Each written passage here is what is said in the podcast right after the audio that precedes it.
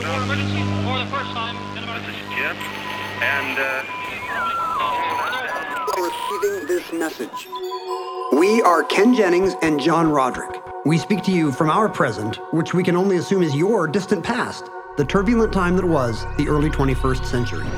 Fearing the great cataclysm that will surely befall our civilization, we began this monumental reference of strange and obscure human knowledge. These recordings represent our attempt to compile and preserve wonders and esoterica that would otherwise be lost. So, whether you're listening from an advanced civilization or have just reinvented the technology to decrypt our transmissions, this is our legacy to you. This is our time capsule. This is the Omnibus.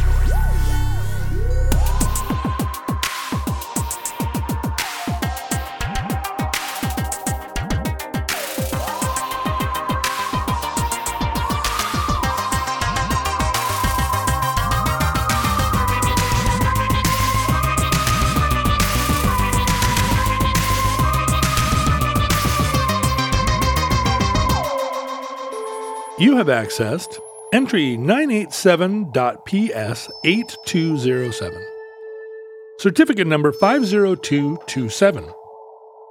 The Prince Philip Movement.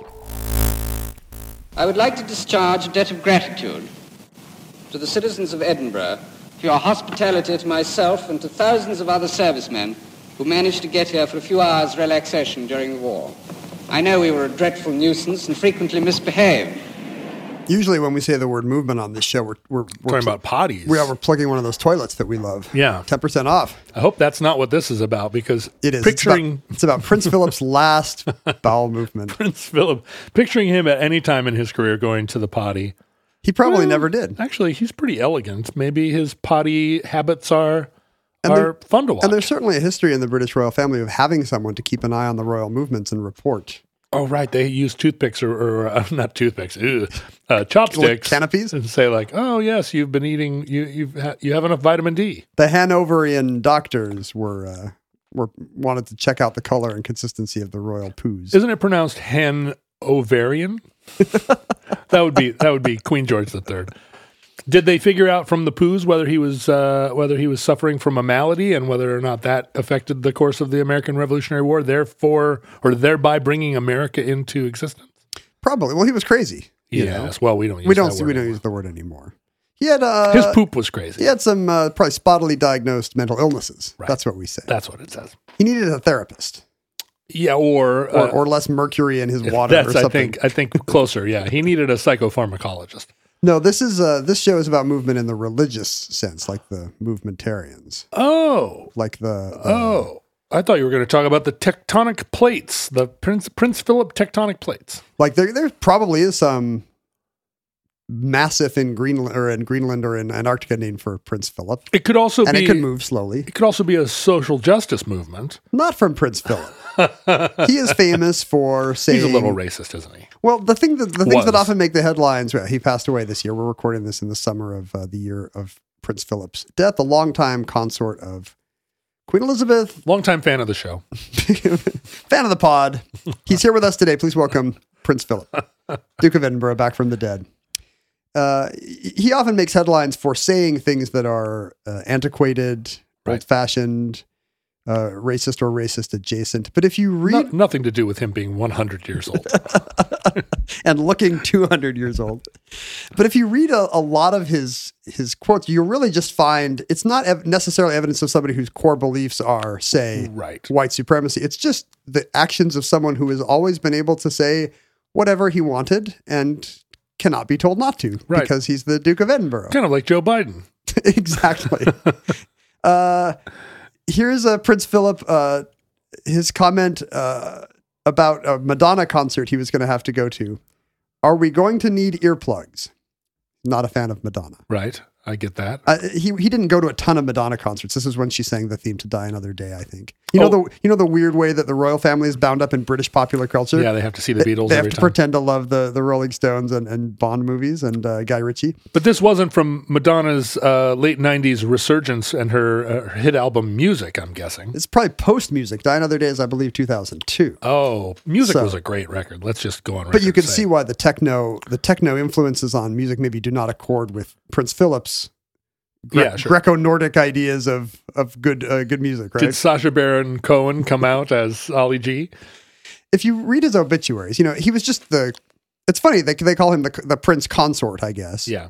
And because consorts in Western culture and these patriarchal societies are usually female, consort has come to have this um, kind of a sexual connotation. Right. You know, like you're, it's like almost like a concubine. He's consorting with loose women. Oh, does it not? Uh, well, I never knew another well, in his case, it. it's just it's just the name for the non the, the spouse of the Ruler. of the monarch Right. who does not necessarily have a co-monarchical status, right? So he was officially the consort. So I guess you could consort with him if you're into that. Anyone who's watched The Queen, the uh, the fabulous miniseries, You always call it the queen, what is it called? the crown. The Crown.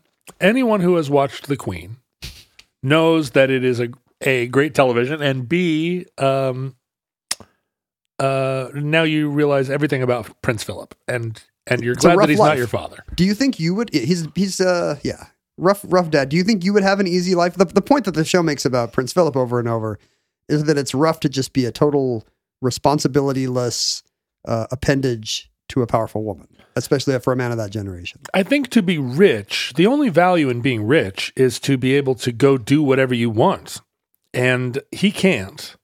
And what's weird about American capitalists is that they all seem to feel, or at least the ones that are in the newspaper all the time, they all seem to feel obligated to, I don't know, continue to go to work every day, to sit in an office and actually make decisions about their dumb products.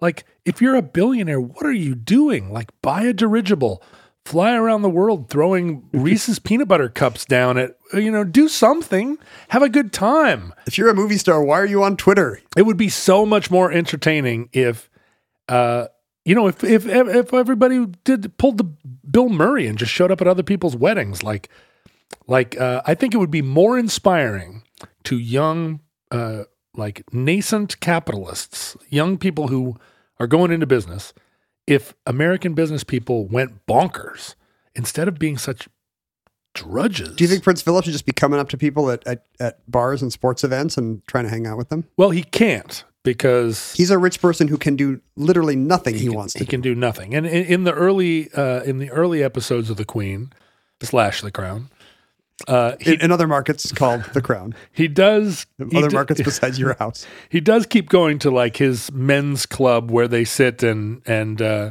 and drink and say say and do what they want. And But- ambiguously have affairs because the show does not want to be sued. right, and um, and then the, you know the, the kibosh gets put on that too. He uh, in, in modern era, in, you know, late twentieth century royal family, the theme was always cost cutting. So he's an even worse kind of rich person who kind of is forced to be a bit ascetic in the public eye, and and as a result is always caught on mic complaining about how he might have to give up half of his polo ponies. Right. And all those castles are cold and creaky and the carpets are all full of dander. It just doesn't seem I bet you he sleeps in a tw- or slept in a twin bed and I bet you the mattress belonged to his father-in-law. Like when was the last time they changed the mattresses in Buckingham Palace? I bet it was the 70s. This guy is always caught uh, during his lifetime. He was always caught on hot mics, just saying whatever because his I guess his one outlet is just nobody can correct any dumb thing he says in any state visit or, or whatever. Right. Get get it out. He uh, a lot of his obituaries mention his one great legacy, which is you know the, maybe the only thing he ever did on his own initiative or that had his name on it was the Duke of Edinburgh Awards, which I had never heard of, but it's a series of uh, Like comedy bloopers. yeah sports bloopers. It's like the Razzies, He the just- worst actor. He just loved sports bloopers, and he put out a series of VHS tapes. Him and David Beckham. Uh, no, uh, they're it it's essentially the president's physical fitness test, but I guess Oh. for young, it started out for young British boys in the fifties and was later broadened, I assume, over his objections to to young girls as well. right. Where it's just got a series of you know uh, ranks and advancements you get for certain kind of achievements in community service and learning a skill and helping your helping your uh, a pair, helping an old person make dinner or Can you uh, sit in a cold bath while your schoolmates hit you with cricket bats? all those important British skills. Yeah. Uh, and but even though the fact that this was his great gift to the to the nation, uh, his his quote about his own Duke of Edinburgh awards that he gave once at a at a steering meeting was, "Young people are the same as they always were, just as ignorant." And many of them do border on racist. In the 80s, in 1986, visiting China, he sp- spoke to a British student there. He said, "If you stay here much longer, you will go home with slitty eyes," Oh yeah, which you probably don't want to say, not now. or not in 1986. 86 boy he could get away with You a think lot it was more on the cusp?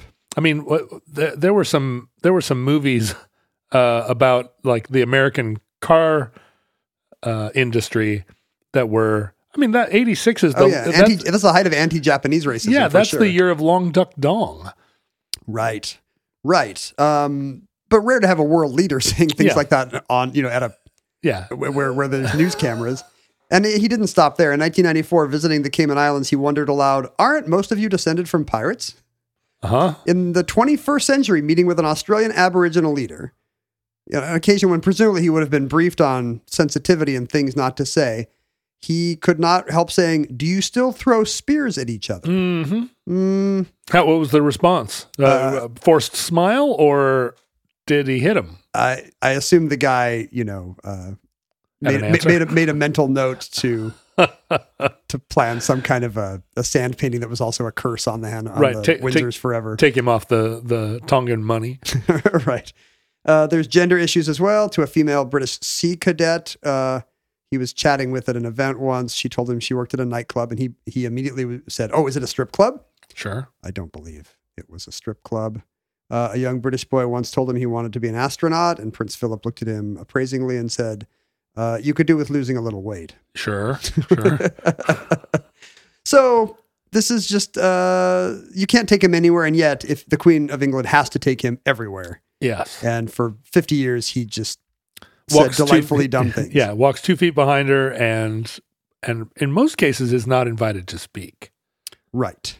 Um, and maybe he gets sent in her place at certain things, I but bet that's right. But the but the impression I think that the Crown gives is all, or the Queen, sorry, the impression that the television series The Queen gives of him Mhm. is, is kind of shared by the press, which is that he always chafed at this role of being a second banana, uh, especially to a woman. You know, uh, let's see, he was uh, 99 when he died this year, so he would have been born in the 20s.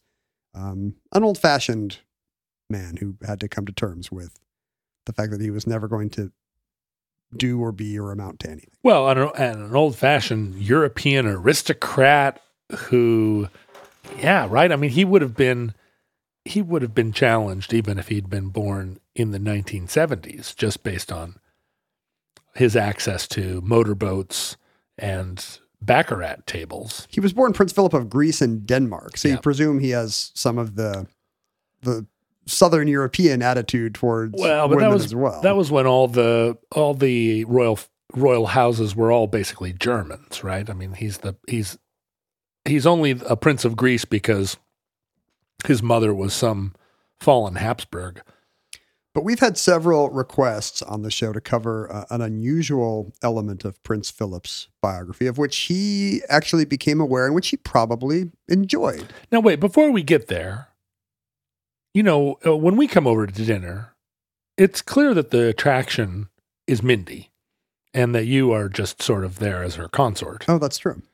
How would you feel? How much would you chafe if um, if you were Mindy Jennings's consort? If you were what's Mindy's uh, maiden name? Uh, Bohm, If you were if you were uh, Mr. Bohm Jennings, Mr. Mindy Bohm. Mr. Mindy Bohm, uh, how long before you chafed? I think I would chafe.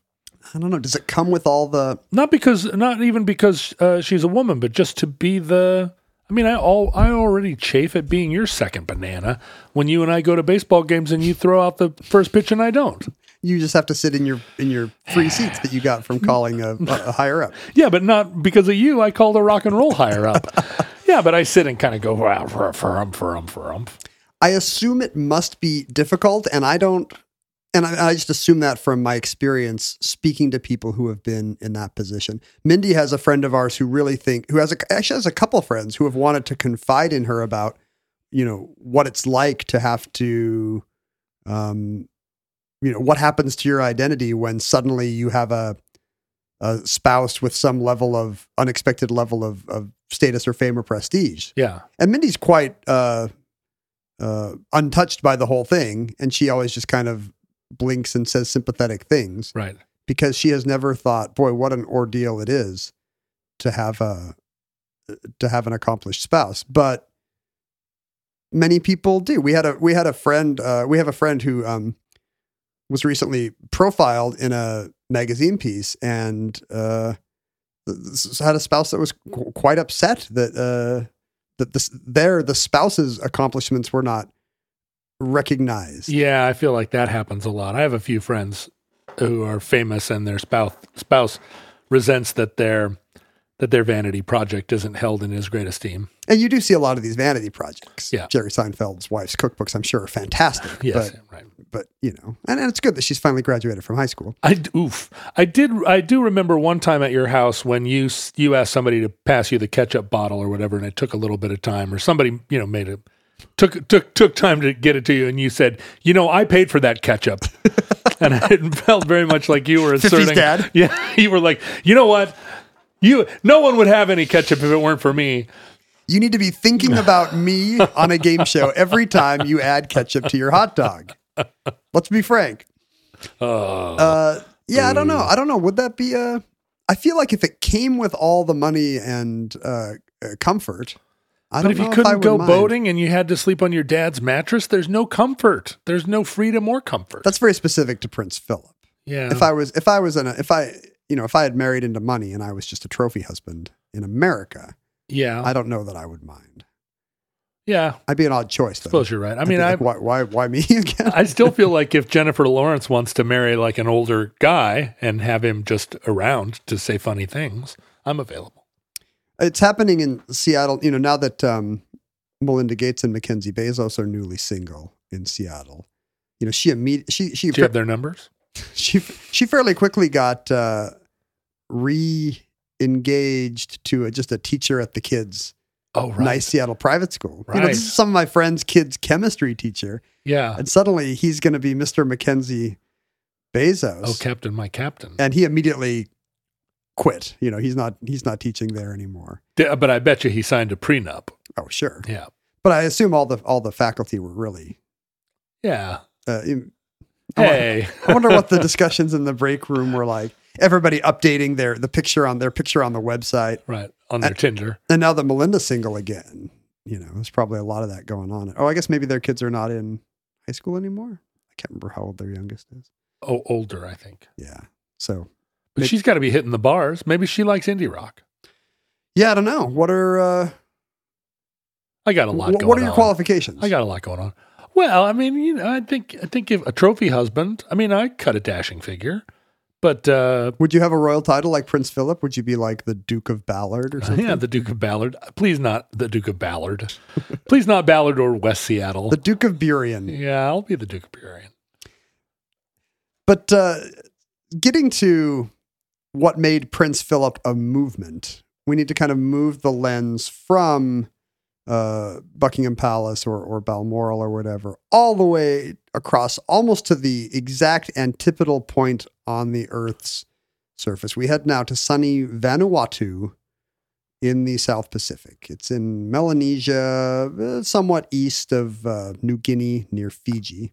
This it did not occur to me that this was an antipode, but now that you say it, wow, the the the actual antipode has to be fairly close. It's a little south of there. Spain and New Zealand are almost precisely antipodal. I don't know if it's antipodal or antipodal. The uh, the the sun never sets on the British Empire, at least it didn't. The sun has continued to not set on the British Empire, I believe. Uh, they're going to have to lose a few more possessions. I think. I don't know. Oh, I'll just right. I'll just assert that and let someone correct me. There's just something over there, some some atoll by the international date Yeah, they've got some dot in the South Atlantic. All it takes is you know the sun's shining over you know half the Earth at once, so right. just takes a dot in the South Atlantic and a dot in the South Pacific, and you're pretty good. The uh, Vanuatu was formerly known as the New Hebrides for most of the 20th century, when it was the, uh, you know, both France and Britain had claimed colonial ownership of it, probably much to the surprise of the people who had actually lived there for centuries. But as a result, they didn't fight over it. They ran it jointly through an Anglo French condominium, which is what it's called when uh, two nations share sovereignty of a territory and presumably also maybe a, a pool and some tennis courts. if- Yes, if it's a right. condominium. And uh, Melanesia is the site of the 20th century religious movement that we still call cargo cults. Oh, we finally get to cargo cult, which has been on our list of topics from the very dawn of the omnibus. I always thought cargo cults was a funny name. Cargo is kind of a term of art on these islands to refer to all uh, advanced, technologically advanced to them Western goods and paraphernalia. Everything that would have arrived in a DC 3 in 1942 as And- part of defeating the Japanese. And that makes sense. To them, it was cargo. Yeah. Um, and, and, and to them, that just means good good stuff. And not just good stuff, but like stuff with magical Sure, properties. watches and then later microwave ovens. Uh, these were remote island people with very little contact with the outside world, with the industrialized world.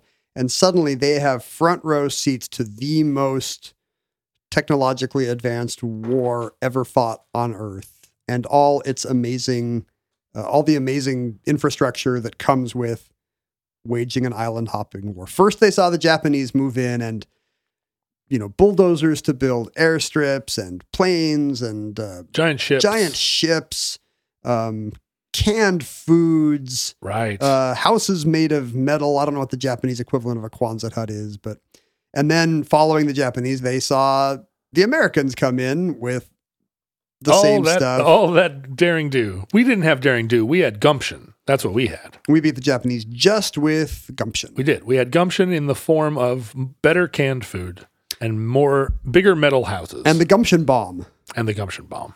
So this was psychologically formative for these remote people. Wow, To I bet. Can you imagine you're living in basically a, Overwhelming. a, a stone age, stone axe kind of a culture, and suddenly you jump straight from there to aircraft carriers. Right. You you would have seen airplanes periodically fly over and they would have been high up and you know sounded like a buzzing thing. So that becomes kind of a magical totem to you. And then- you have to fit them into your myths. Right. And then maybe a ship off in the far distance that was that you know you couldn't quite gauge. But then all of a sudden, like not just all this technology, but just foreign people, people that don't look like you, people that are that have other language and foreign customs. And if you if you imagine a military, uh, because it wouldn't just be like missionaries. Hi, try our canned peaches. It would be And a lot of these people stayed away from all those. You know, these were the tribes that were not interested in any of these stuff from the age of sail. And, you know, they had heard stories about what the missionaries were trying to do to the local customs. They, they tried to steer clear. But when the Japanese army shows up, it's not optional. You don't welcome them. They don't care. That's actually the motto of the Japanese army. when we show up, it's not optional. So yeah, profound. Uh, it, for us, it would be the equivalent of uh, uh, contact, first contact with some advanced alien culture. Right. Uh, that's That a- had canned peaches that were good. it's a point that's often made in science fiction is that there would be profound religious uh, repercussions Right. to a, a society suddenly having to adjust to extraterrestrial life. And that's essentially what happened in the 30s and 40s on a lot of these little islands of Polynesia and Melanesia is they there were religious repercussions to suddenly being firsthand witnesses to a larger world. And they were not wrong. A lot of this stuff was really good. Like the canned food, like, you know, they, they probably had a hard scrabble life on some of these islands. And suddenly now uh, they have spam for the first time and it's salty and delicious. Sure. Band aids. They have band aids. They have uh, better shovels than the ones they've been making out of rocks. Mm-hmm. Um, like all these things make life better. And so far from, oh boy, this is trouble, it's like, hey, these odd looking people with their magical, noisy sky things uh, have great gifts for us. yeah. And so for many years, even after the war, And they were almost certainly bribed with those gifts. Exactly. Yeah. Yeah. No, yeah. I should not use gift in the sense of how benevolent the Japanese and American armies no doubt were to these native peoples. Um, for years thereafter, um, they kind of wanted it back. You know, they they would build ceremonial airstrips in hopes that uh, Planes would land. in hopes that planes would land, bringing all the amazing stuff they used to back in the day. They would oh, they would build things out of coconuts, like like the professor on Gilligan's Island. They would use coconuts and palm fronds to build things that looked like radios just like they saw the American and Japanese soldiers using to to call for for new and better stuff. Oh, that's a little heartbreaking.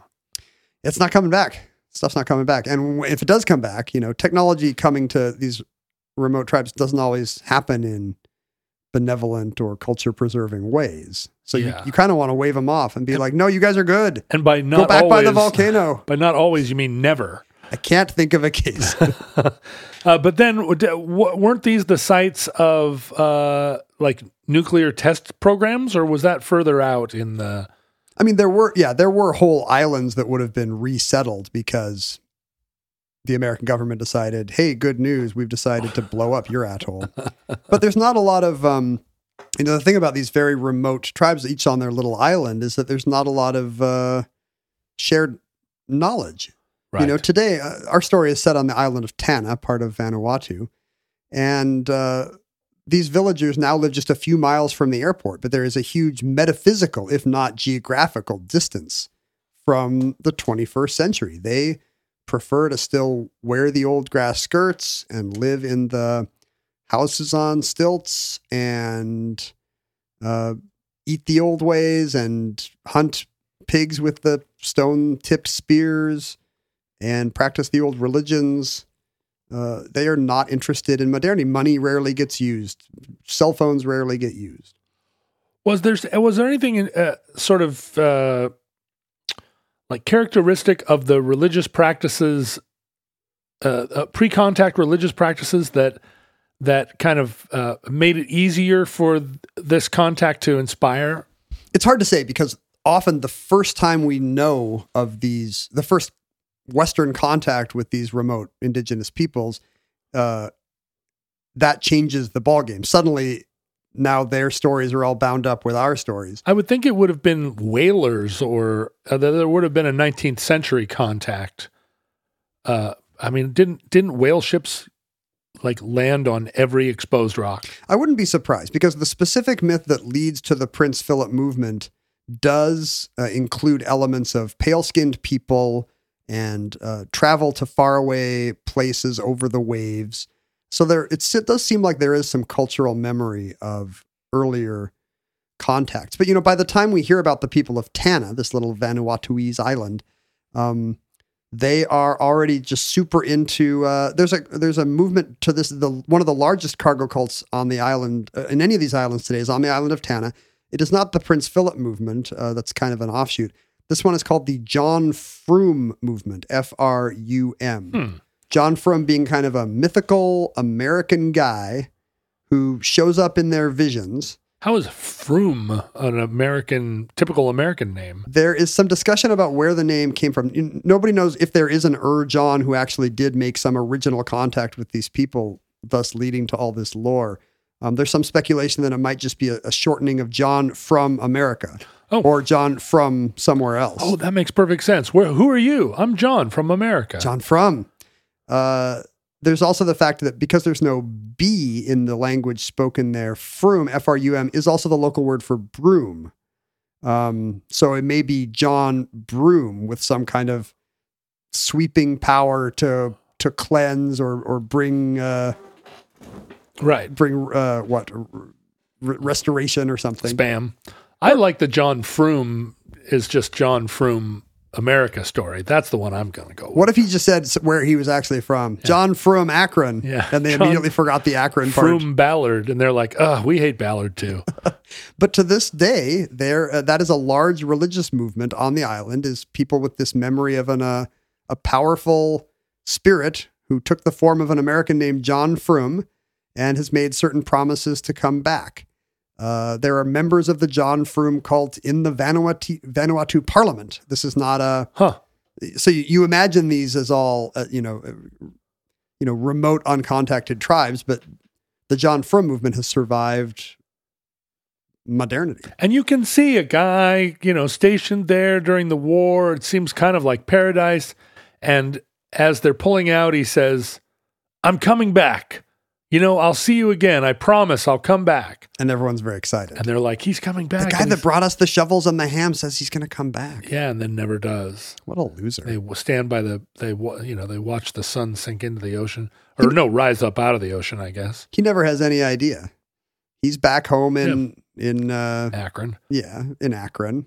He remembers the good times he had with you know the exotic birds and the lovely young girls in the jungles of the South Pacific. It's very hard to get back to Tanna during the 1950s. then the New Hebrides, uh, and so the stories just circulate without him. But there's an there's a small village uh, on Tanna called Yaohnanen, which has a variant of the John Frum cargo cult, which is fixated not on this mythical American GI type figure, but on no less than Prince Philip, the Duke of Edinburgh. Our hero arrives on the scene. it's hard to say how what the origin of this religious movement is, but there appears in this village to have been a very specific belief that there was the, the son of an ancient mountain spirit, you know, who lived in the mountains above the village, who uh, you know manifested himself to them as a pale-skinned man, uh, who told them that he was going to travel. Ab- his destiny was to travel abroad Mhm. to leave the island, to go to foreign shores, to marry a powerful lady, Yes, and then to return. sounds exactly like Prince Philip. Uh, when I hear that story, I'm like, well, they're clearly talking about Prince Philip, the Duke of Edinburgh. Right. Um, it's hard to say how much that story has been changed by the subsequent seeing it through the lens of Prince Philip's career.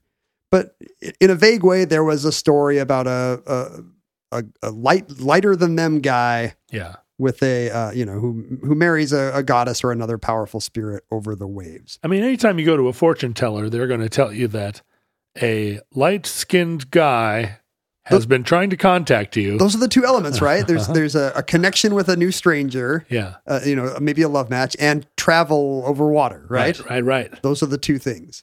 And so those are both present in this legend. And because there is some, at this village, there is apparently some tradition adjacent to that.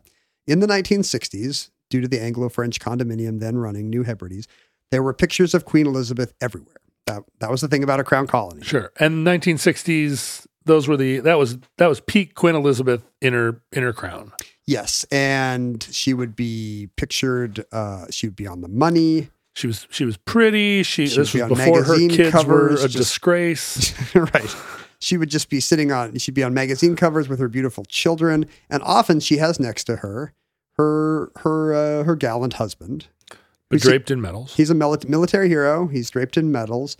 And he, uh, I feel like we spend a lot of this show talking about um, older, hideous men and how hot they were when they were younger. But Prince Philip is a good looking man. He's good. Look, he's very white. Strong jawline, kind of a, a, a regal looking, a substantial nose. He was always balding, even, I think, when they were first married. But it's a good look on him. Whereas uh, it's distinguished. It's a good look on on Prince Philip, it, where it isn't on Prince Rainier of Monaco, right? Like like uh, Prince Philip's, yeah, seems dashing, seems like somebody that might have sword fighting scar- scars, whereas uh, Prince Rainier always, yeah, seemed like a guy that should be selling you uh, hard salami.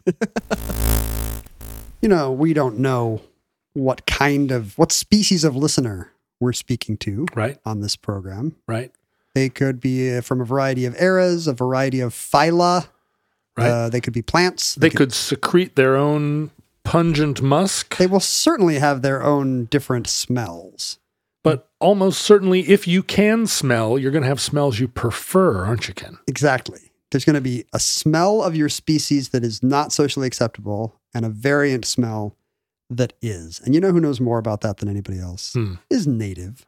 Oh, right. Native. Native who uh who cares about the products you put on your body. Yeah, I mean, this stuff is uh, is going to be true across eras globally. Uh, You may want an aluminum-free deodorant. You, Almost certainly you do. yes. You, Unless you are made of aluminum. you you want a deodorant without uh, you may want an unscented deodorant for example you may want broad spectrum spf 30 sunscreen for your face and body if you live in a, a, a dystopian future Right. It may be that you uh that your your race evolved in a time when the sun did not penetrate to the earth and then the skies clear because of a strong zephyr and all of a sudden the sun is burning your your pasty white ectoplasm. I can't imagine a time when you would not want to smell like coconut and vanilla or citrus and herbal musk or lavender and rose. I mean, everybody's going to want body wash, deodorant that smells like that. And you can build your own personalized product bundles where you mix and match three of those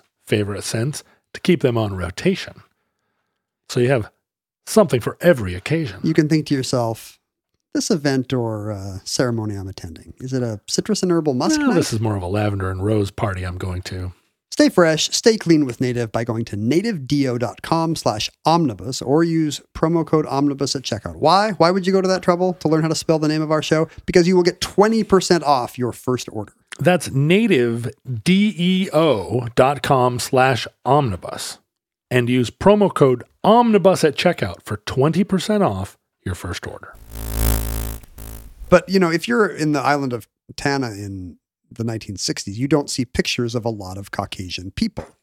The one you see over and over would be Queen Elizabeth and Prince Philip. And the fact that he has married this woman who is, she's wearing a crown and he's not. You know, she's always a little more glamorous and dressed a little more regally than him. Right, sitting front. It, it clearly conveys the message that, uh, uh, wait, this is a this is a light skinned man who has married a, a powerful woman in a faraway place. And this village becomes convinced in a cargo cult kind of way that Prince Philip is a kind of a kind of savior who will return to them as the as the legends have prophesied. Now, Prince Philip was in the Royal Navy and transited the world, but he never came close to. Did he land in New Zealand? He he may have, right? He had never been to Vanuatu. I believe, yes, visits to Australia and New Zealand. Maybe maybe this is after his his marriage to uh, to Elizabeth in the late forties. But um, but in fact, he had not visited Vanuatu until the 1970s. So they are just obsessed with the return of someone who has never actually been there. And in fact, there is um, you know, it's important to the legend that this is actually somebody from the island who will go away, have success in the other world, and then come back. So it's not that he's an outsider who will who will come to them and bless them. It really kind of turns colonialism on its head by saying this great white father who, who has his pictures on all the stamps and stuff. He's actually one of us. Huh. He he represents our our costume, you know, t- their culture, their way of life, and so uh, you know, and he's over there doing doing good work but bringing our way of life to the other parts of the world. Um, and in 1974, Prince Philip did actually visit with Queen Elizabeth, Vanuatu, then the New Hebrides. And being Prince Philip, he drank a lot of kava, the local, kind of the mild local narcotic from a pepper plant, which I think leads to a lot of these spiritual experiences Oh. that that that, that um, that birthed some of these cargo cults. He's not above sitting crisscross applesauce in a in a around a fire with people. Not if there's going to be kava. Yeah, right. I'll tell you that. There's a local warrior of this village named John Naiva who uh, hears about the royal visit and heads to the coast and he sees uh, on a boat, he sees Prince Philip, whom this village has already decided is, is kind of a, a local hero, standing on the deck of, of whatever the visiting Royal Navy ship was in his, in his dress whites. And that's an impressive sight. This guy in this all white uniform, almost angelic. I knew then that he was the true Messiah. So this John Naiva goes back to his village and says, "You know what? It's all true. I've seen the guy. He is our guy." And John Naiva becomes the chief of this village, and this village becomes all about Prince Philip. And is there? Ha, uh, it sounds like the Christian missionaries have been there, and so this is like you. You kind of almost went into a little bit of pidgin as you were describing their reaction. Like these are not still uncontacted people. They have an English patois. They have they have experience with the Messiah, with Western ideas. Yeah, cargo is a pidgin term. In fact, you know, Oh. it's it's it's it's you know they don't use it to mean stuff in the belly of a ship or an airplane like we do. That just means all the good gifts. And the same with this is a very much a village and an island that has been shaped by generations of missionary contact. And this is a reaction to that. Right. This is uh, no, this is the local home. This isn't one of the weird Christianizing things that the missionaries were always because the missionaries were always telling them you got to change all your stuff. Don't do the kava rituals. right. The women have to wear tops. All the polygamy's got to stop. I don't know what you're eating, but it looks gross. None of those appeal to Prince Philip at all. He wants the, no one to wear tops. Like He eat wants whatever you want. He wants Kava and uh, and Nubile Island women. I'm Oh, sure. okay. And more to the point, they have recast him not as a visitor, but as um, a product of this island. right, right. You know, this is this is their guy, and unlike the faraway religious figures, and often when the, when the you know when the village was asked about their odd beliefs in in subsequent decades, Naiva would say, "Look, you guys have been waiting for Jesus for two thousand years. Sure. You know, like waiting We for actually got Prince Philip. waiting for yeah prince philip came. And like we can wait a few decades for him to come back. That is not a problem. Um so they they see this as a as a reaction to the the kind of the missionary proselytization and, and cultural changes of their of their island. Um prince philip learns a couple years later after this royal visit um the resident commissioner of the island you know the equivalent of the governor or whatever tells the palace hey there's this village that is super into oh, he didn't know it when he visited in the first place. no he was glimpsed from afar you know he's he's just being shuttled from visit to visit and, you know and he has kava with some tribal elders but he doesn't know there's some village that's super into him Right. and as you can imagine for this you know this overlooked man who feels like his destiny has gone unmet he loves the idea Uh-huh. presumably that, that this Uh-huh. village is into him I would love the idea too, but I would prefer that it be a town in in uh, Western British Columbia. you would prefer that it's someplace that has a nice vacation home you could use Yeah, that's right. If it was on the San Juan Islands, if there was, you know, if if San Juan or uh, East Sound on Orcas Island were like John Roderick cult, yeah. If there's some local cult that's into me, like I don't want them to have like a casino or something. They just need to have like a nice cabin with a view that I can use. yeah, there is a local cult devoted to you. What would you call that? Pub pub trivia. It's true that a lot of pub trivia teams do have Jeopardy themed names. Yeah, they they not wrong. They they live in pub trivia stand. so Prince Philip is, um, you know, with his, uh, you know, I'm sure with his usual unenlightened ideas about native cultures, I'm sure he has some right. some remarks about this bizarre thing, but he's very flattered. And when the resident commissioner says, you know, they'd love a, they'd love a picture of you, uh, he sends a signed portrait. Oh, eh, but not of himself in a grass skirt, because that would be very Prince Philip too, right? A coconut bra. No, he's um, you know, it's it's a curiosity for him that this village is into him. He's he's signing photos all the time. Right. Why not get one of these to the village of uh, Yaohnanen? So he sends him a signed picture, and this immediately becomes the most Venerated yes artifact. magic laden uh, item in the village because they have a picture now, and and he knows about them. That's the main thing. Right. he's acknowledged their existence and this confirms all their their customs about him and they want to send a gift of their own so they send a nal nal which is a, a pig killing club okay. that the tribe you know well, it's the best thing they can think of Well, it's the best thing he could think of, That's- probably. he is very excited and they want they want to make sure it gets to him so they say can you make sure that prince philip gets to use the nal nal you know to kill a pig. they they I, I are imagining that he would want to kill a pig just like they would with a nal nal but it's, la- i mean it's a ceremonial item as well The last time I went to East Sound on Orcas Island, I went to the hardware store and I bought a Japanese uh, tree pruning saw.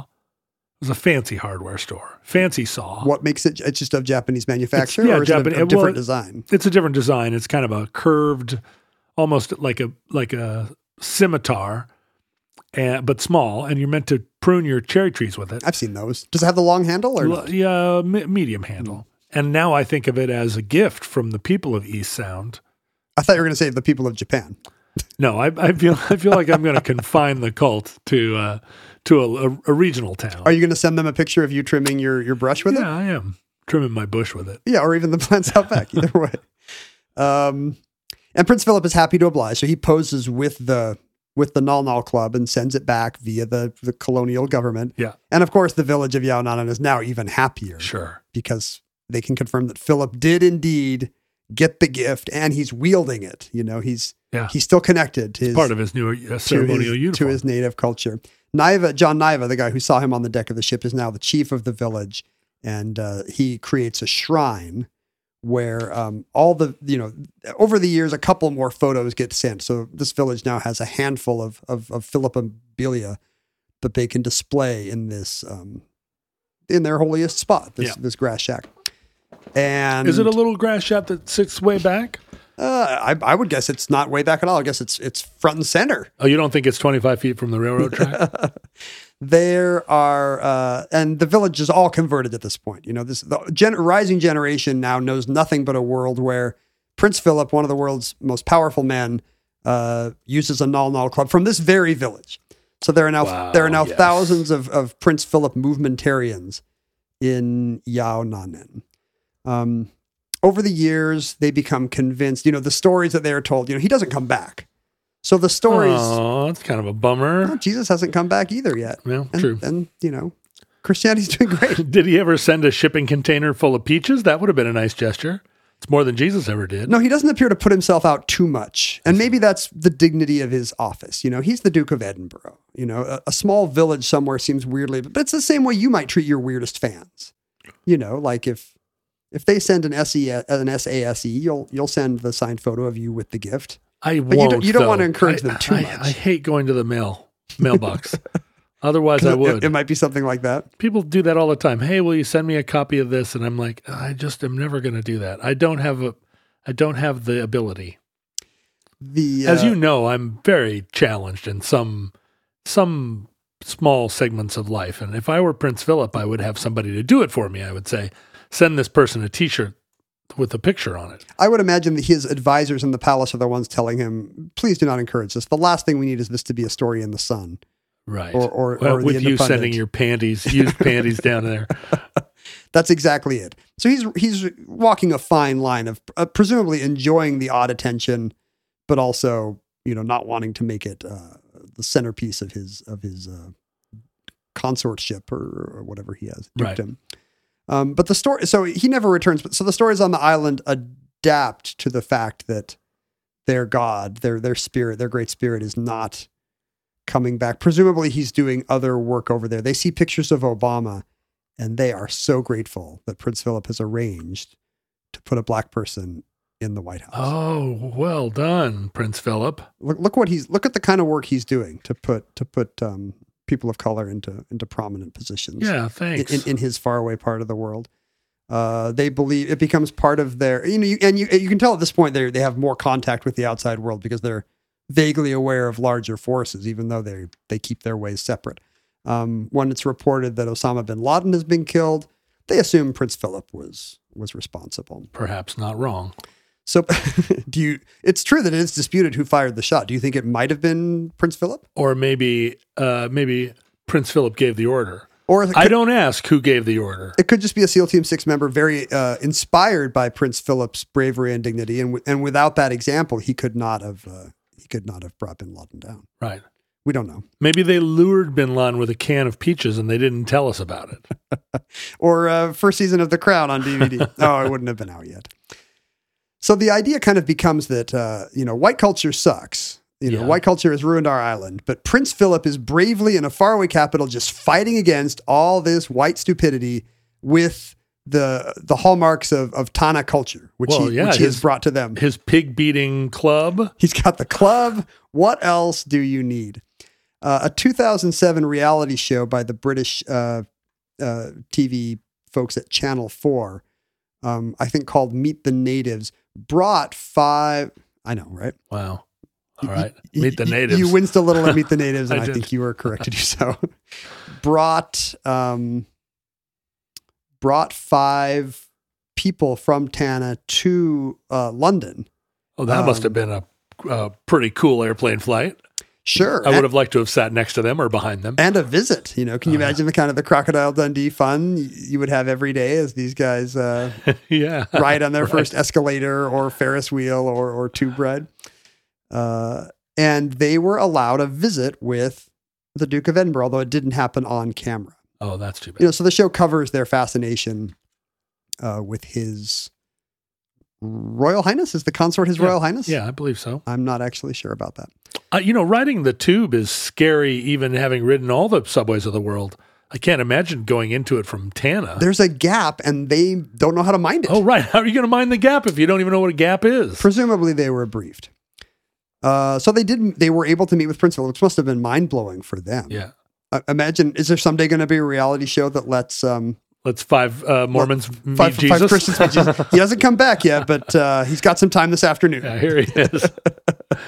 And so they came home to Tanna and reported that he had left them uh, the cryptic message When it turns warm, I will send a message. oh boy, And you have to wonder what kind of odd thing he's Prince QAnon. said. That's what it is. He's he's Q. Must have said something like that. Oh, I'd love to visit your island some, some, uh, some, you know, Yeah, some summer day. or you know, when it's winter here, I'd love to come to your uh, to your balmy shores. You know, he said something like that, and they they return home and tell the village, "Good news, guys! He's brought us a message. When it turns warm, I will send a message." There were still Concordes then. He could have made that trip. Why didn't he? Would it have killed him? Yeah. I mean. I know he had some pheasants to hunt and and possibly a uh, a government uh, biology lab to open. But come on, it's not like he didn't own a linen suit.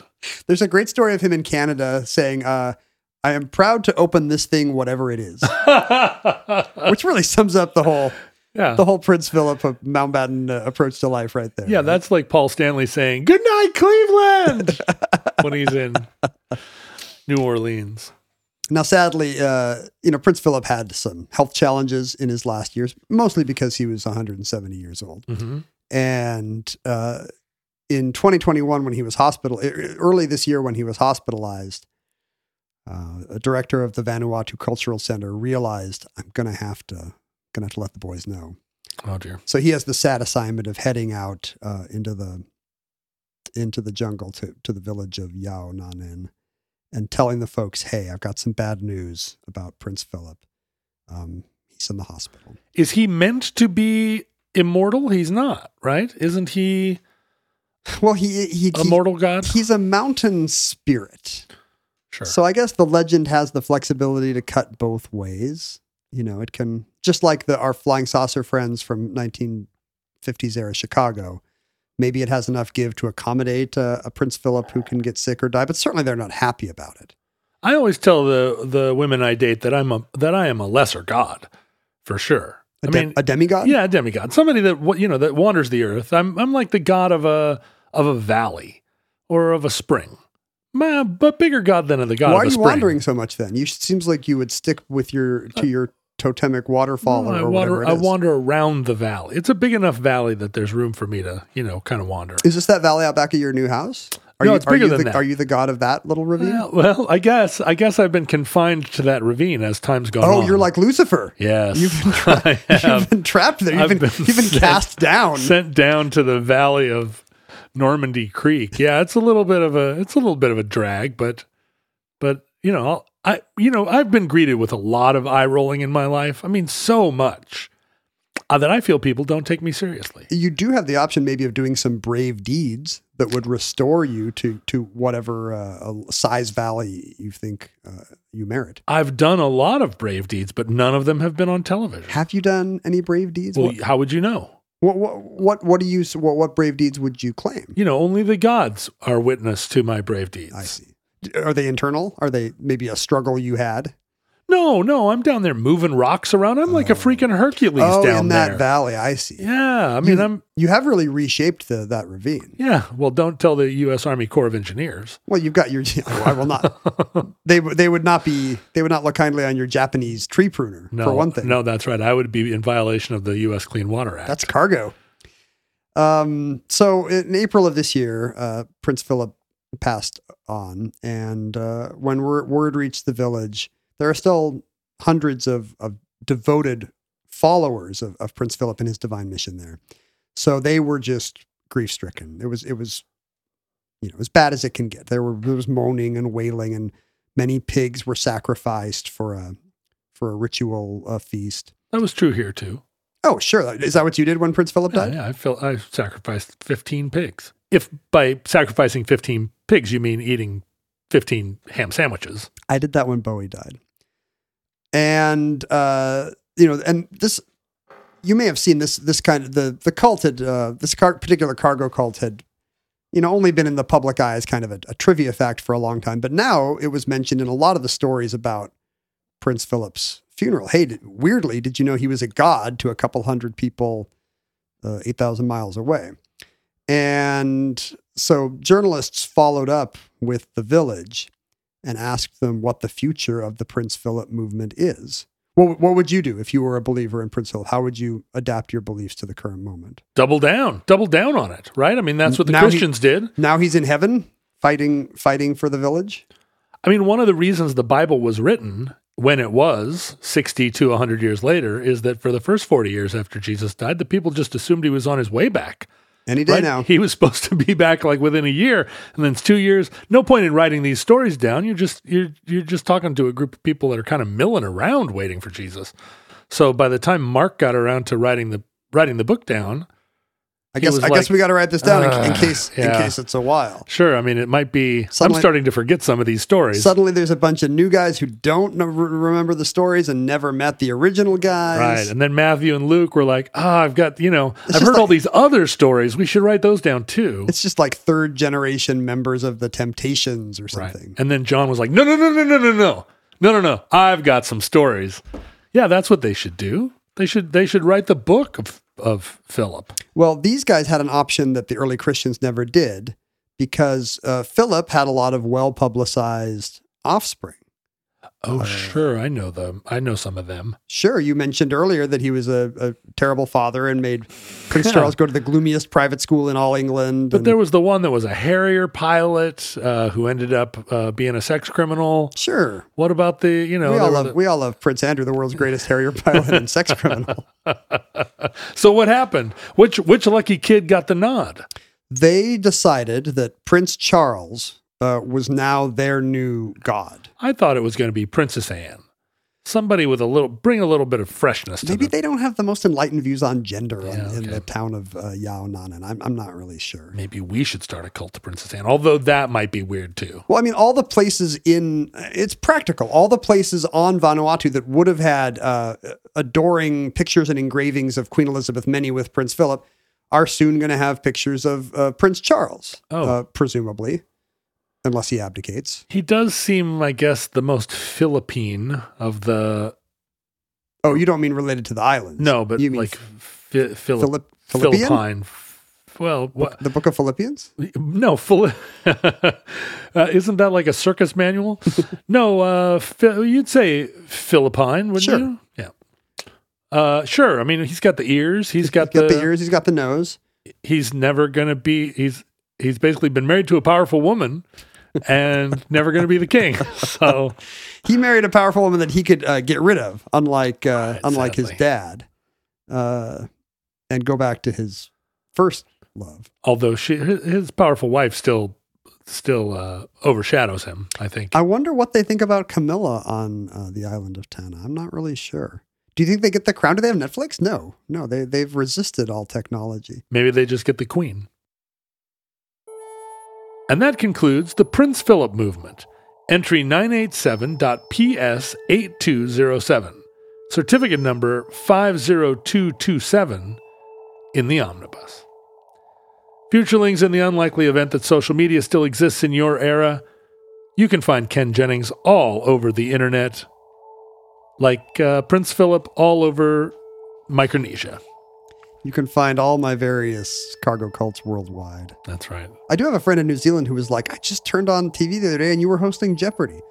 So maybe I am going to get my first Melanesian cargo cult. What are you going to bring to the people of Melanesia that will make you want to come back? What do they not have yet? Dippin' Dots? The, the ice cream of the future. They don't have it yet, probably because it's, it's in the future. There you go. I can be the time traveler that introduces them to. we uh, want Dippin' Dots. Come back. I'll come out of a phone booth like George Carlin and give them Dippin' Dots. Uh, you can find me on Patreon at patreon.com slash John Roderick. You can email the Omnibus Project at gmail.com, the Omnibus Project at gmail.com. And you can support this show. Your generous contributions at patreon.com slash omnibus project help us uh, produce the show.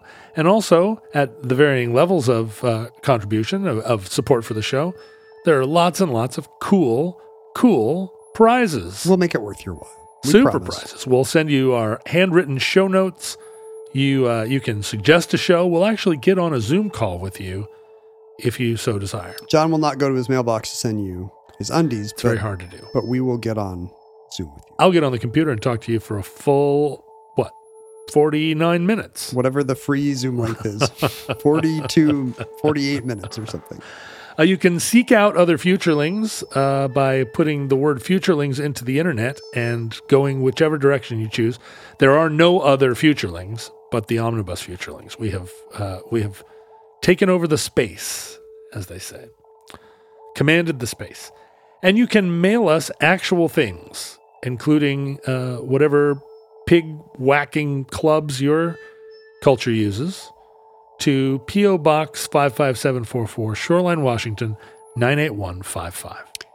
Listeners, from our vantage point, here in your distant past, we have no idea how long our civilization survived. We can't last that much longer without Prince Philip. I don't know how we've done it so far. We hope and pray that the catastrophe we fear may never come. If the worst comes soon, however, this recording, like all our recordings, may be our final word. But if Providence allows, we hope to be back with you soon for another entry in the Omnibus.